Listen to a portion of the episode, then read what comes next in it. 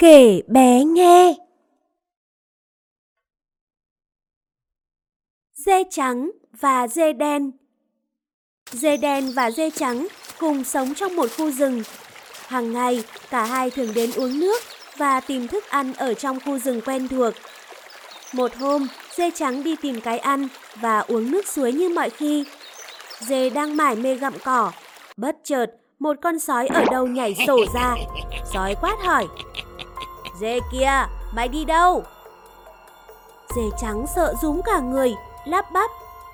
Dạ, dạ, tôi đi tìm, tìm cỏ non và, và uống nước suối ạ. Sói lại quát hỏi.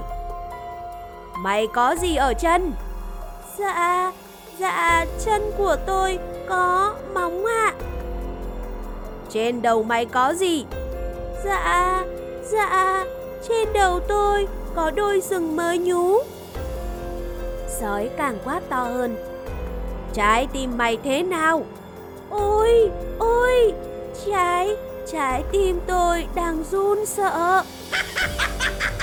Sói cười vang rồi ăn thịt chú dê trắng tội nghiệp. Dê đen cũng đi tới khu rừng để ăn cỏ non và uống nước suối. Đang tha thần gặm cỏ, chợt sói xuất hiện, nó quát hỏi. Dê kia, mày đi đâu? Dê đen nhìn con sói từ đầu tới chân rồi nghển cổ trả lời. Tao đi tìm kẻ nào thích gây sự đây.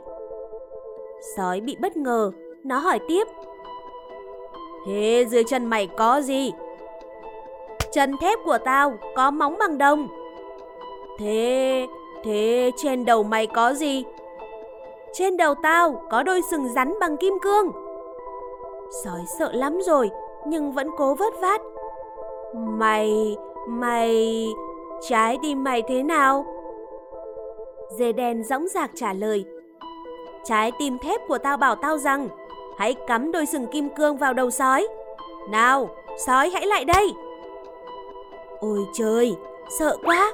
Con sói ba chân bốn cẳng chạy biến vào trong rừng. Từ đó, không ai trông thấy nó còn lờn vờn ở khu rừng đó nữa. Đúng là nhút nhát, không có chỗ trong phút lâm nguy. Các em cũng nên dũng cảm như bạn dê đen, không nên lùi bước trước bất cứ khó khăn nào và bảo vệ mọi người để trở thành một dũng sĩ gan dạ nhé. Câu chuyện đến đây là kết thúc rồi. Chào các bạn nhỏ, các bạn thấy câu chuyện hôm nay như thế nào? Nếu thấy hay, hãy ấn đăng ký kênh để ủng hộ kể bé nghe và ấn chuông để chào đón những câu chuyện cổ tích mới hay nhất nhé. Tạm biệt!